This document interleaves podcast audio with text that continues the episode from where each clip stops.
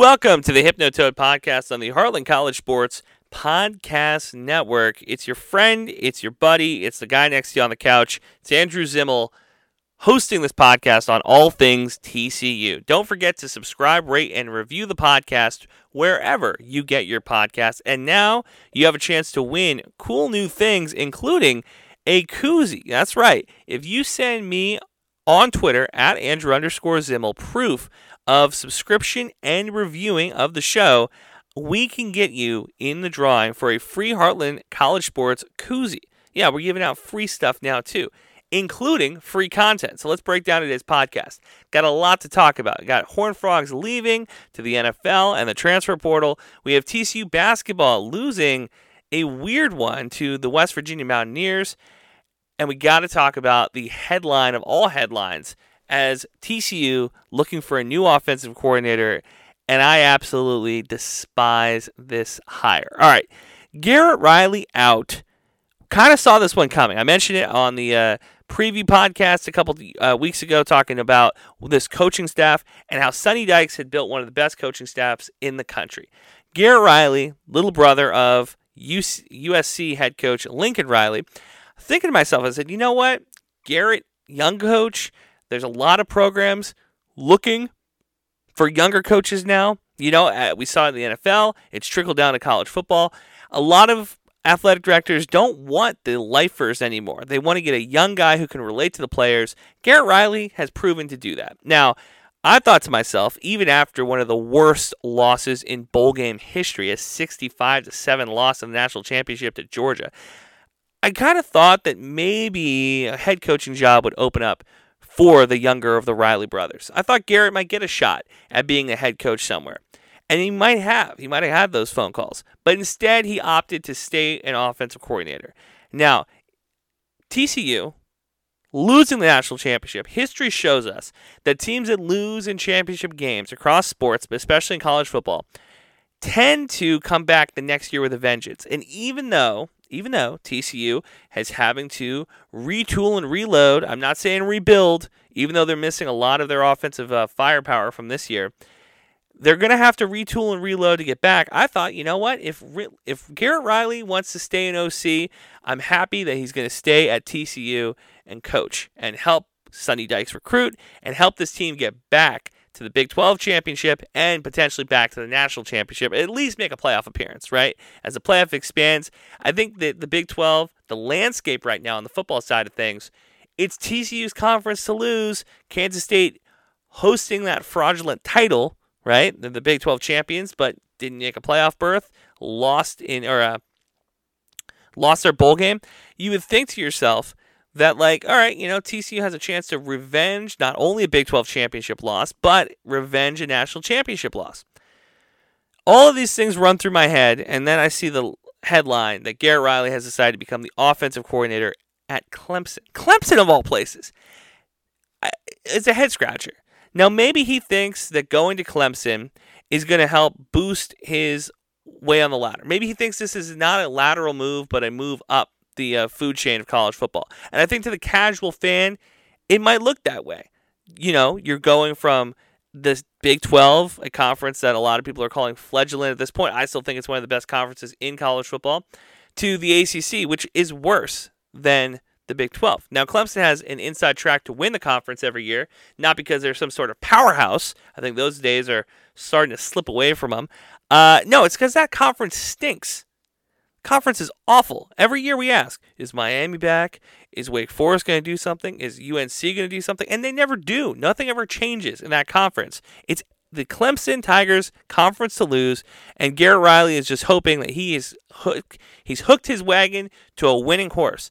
I would argue that that's not going to be the case, and that, in fact, the Clemson Tigers are going to be worse. They're going to finish with a worse record than T C U this year. I know that's a bold take. We're doing it in January. We'll see how I feel in August. But okay, Riley leaves, so you got to fill the O C position. And there's a lot of good op- uh, options out there.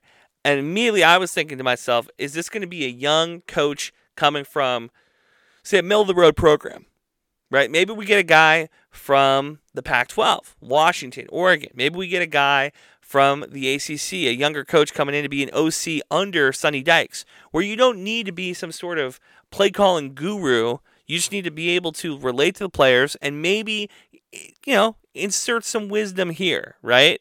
Give give the younger guys, the younger players on this roster, a guy that they can kind of relate to, right? A Garrett Riley type. Well, we got somebody young, uh, but I would argue it's the worst decision. Sonny Dykes is one of the best coaches in college football. I think that he is in the upper echelon. If we were going to do tiers, he's probably tier two underneath those guys that have won national championships. So the Nick Sabans of the world, the Ed Orgerons of the world, right? Like Sonny Dykes for sure is in that second tier next to the Jim Harbaughs, okay? Good coaches just trying to get that next step up and bring a national championship to their program. To hire not one, not two, but three now former Baylor Bears with the alleged hiring of Kendall Briles coming tomorrow on Thursday. This made my stomach churn. And I don't need to get into the allegations with the Baylor sexual assault allegations that happened. We're pushing almost a decade now. We don't need to get into revisiting history.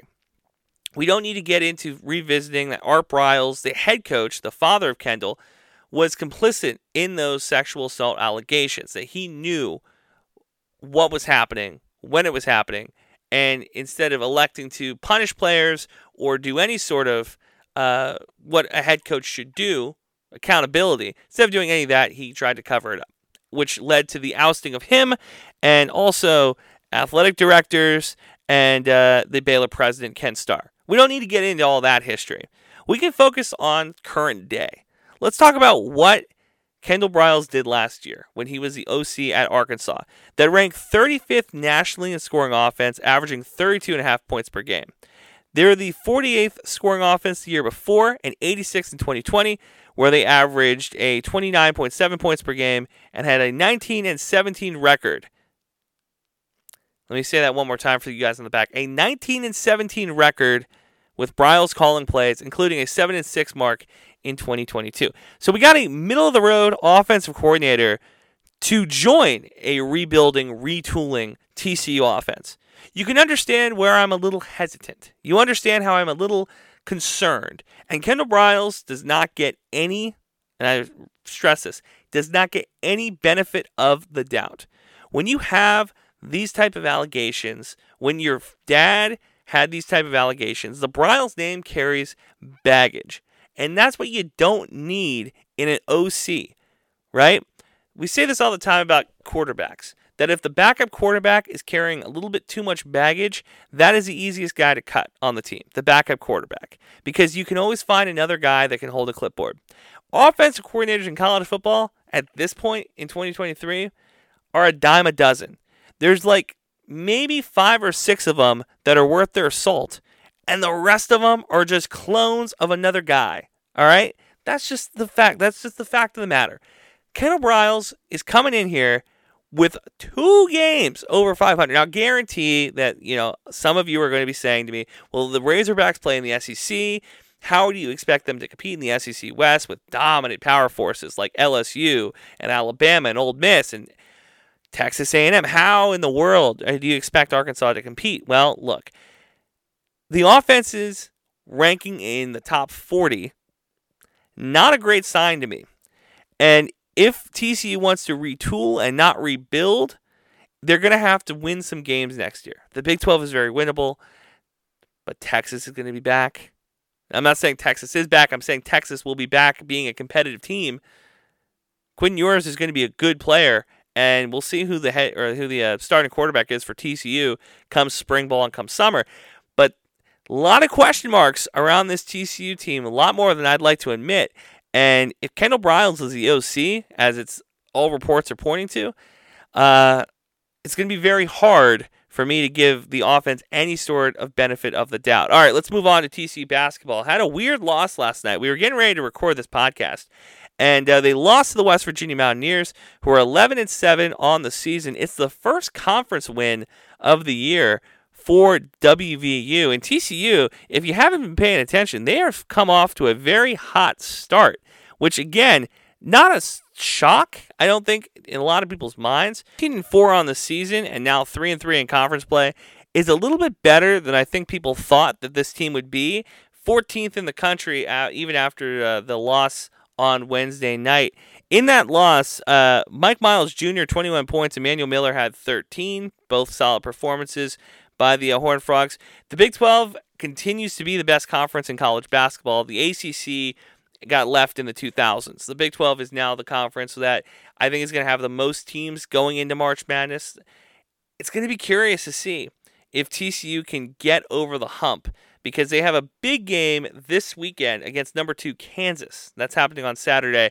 And uh, if they can win that game after winning against Kansas State, the other five and one team in conference, then uh, I, I would feel very confident going forward with the Horned Frogs basketball program. But again, we're going to continue to keep an eye on that uh, as the season continues. And of course, next week we'll talk about that Kansas game. But a loss to West Virginia, not super concerning. Anytime that there's a midweek loss, I don't put a lot of stock into it just because of how, you know, conference schedules kind of work out. It's kind of easy to lose a midweek game versus a Saturday game that you get up for a little bit more. Kids are just now getting back to campus. That's another part of the equation too. I will say that W V U, for the longest time, uh, had a solid basketball program. This being their first conference win does make me a little hesitant. eleven and seven on the season for the Mountaineers. All right, moving on. Horned Frogs leaving. A couple of uh, T C U players officially leaving. We'll talk about the guys going to the N F L first, because two of them make sense. One of them was a head-scratcher to me. We'll start here. So Darius Davis, he announced on Sunday that he was going to uh, move on to the N F L. Going to announce that he threw his hat in the ring to try to get to the National Football League. His career the, uh, with the Horned Frogs finished with forty-two catches for five hundred thirty-eight yards and five T Ds, while adding three rushes for thirty yards and a touchdown on the ground. He was all Big twelve first team and was a Big twelve Special Teams Player of the Year. Davis recorded one hundred twelve catches for fifteen hundred yards, nine touchdowns in his five seasons with uh, T C U. So Davis, he's going to try to move on to the N F L. This one, Davis made sense to me to put his name in the hat after five years at T C U. Uh, you know, if you want to play at the next level, that's how you do it. I don't think that he will be a uh, a draft pick. I think that he's probably going to go undrafted. We will see how that rolls out for him. Contra- or Kendry Miller was the other one that announced. He announced on Monday that he was going to go to the N F L, and this is a top, I'm not going to say thirty-two pick, but for sure top sixty-four pick. He'll go in the first two rounds of the N F L Draft. He announced on Monday, all Big twelve first team honoree. He rushed for just a shy, a yard shy of fourteen hundred yards and seventeen touchdowns at six point two yards per carry, one of the best in the country. He was efficient and effective in his three-year career, totaling twenty-four hundred yards on three hundred sixty-one attempts, twenty-six touchdowns.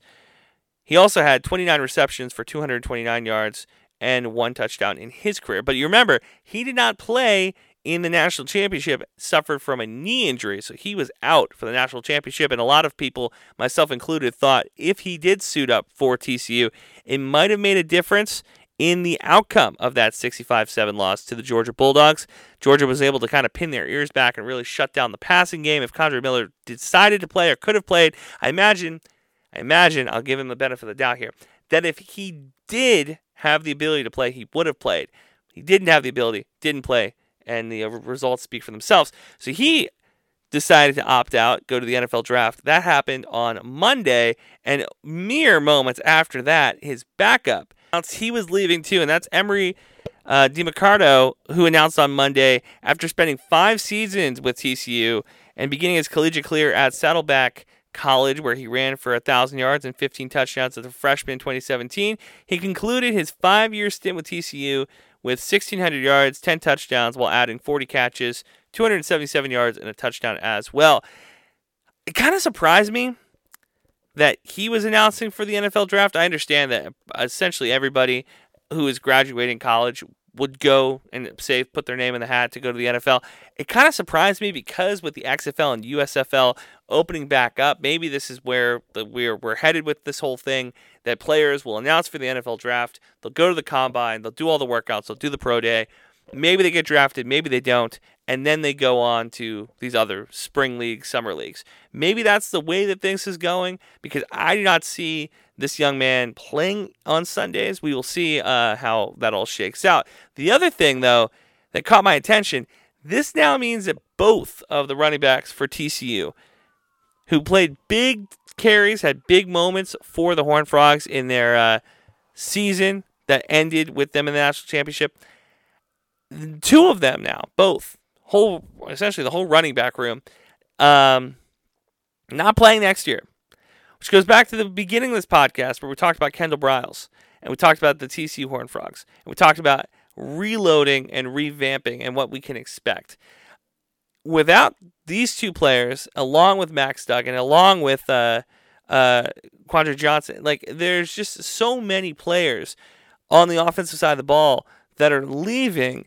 It does make you nervous for what to expect uh, next season in twenty twenty-three twenty-four. Six Horned Frogs have announced that they are going to the N F L, or that they are putting their name in the hat to play on Sundays. We will see how that uh, all shakes out. I want to thank you guys again for listening to the uh, Hypnotoad podcast. We're going to make these podcasts a little bit longer as uh, time goes on, but this podcast, wanted to get it out there and uh, kind of talk about Kendall Briles and talk about this T C U offensive coordinator situation and kind of get our, our fingerprints on this a little bit, because, guys, like, you know, I'm always going to root for the Horned Frogs. I'm always going to give you uh, my honest opinion, though, too. And the honest opinion is is that if this actually falls the way that we think it's going to fall, again, this has been reported by multiple outlets. I don't know if it's official official yet, or if that's going to happen Thursday if we officially make the announcement. But man, Kendall Briles, this is the best we can do.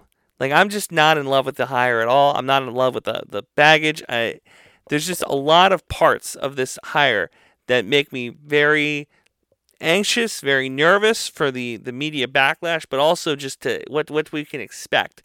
Because as, as a Horned Frog fan, I, I I just expect better. I thought Sonny Dykes would have a better uh, decision-making process than hiring uh, Art Briles' kid. That's going to do it for the podcast. Thank you for listening to the Hypnotoad podcast on the Heartland College Sports Podcast Network. Remember to like, share, and subscribe wherever you get your podcast. Rate and review us as well, and show us proof of the rate and review for a chance to win a Heartland College Sports koozie. Send proof to at Andrew underscore Zimmel on Twitter, and we will get you into the drawing, and we will get you your rewards for helping us. Podcast is doing great, and you guys are big, and not a big, the reason for that. So thank you guys. I'll talk to you guys next week.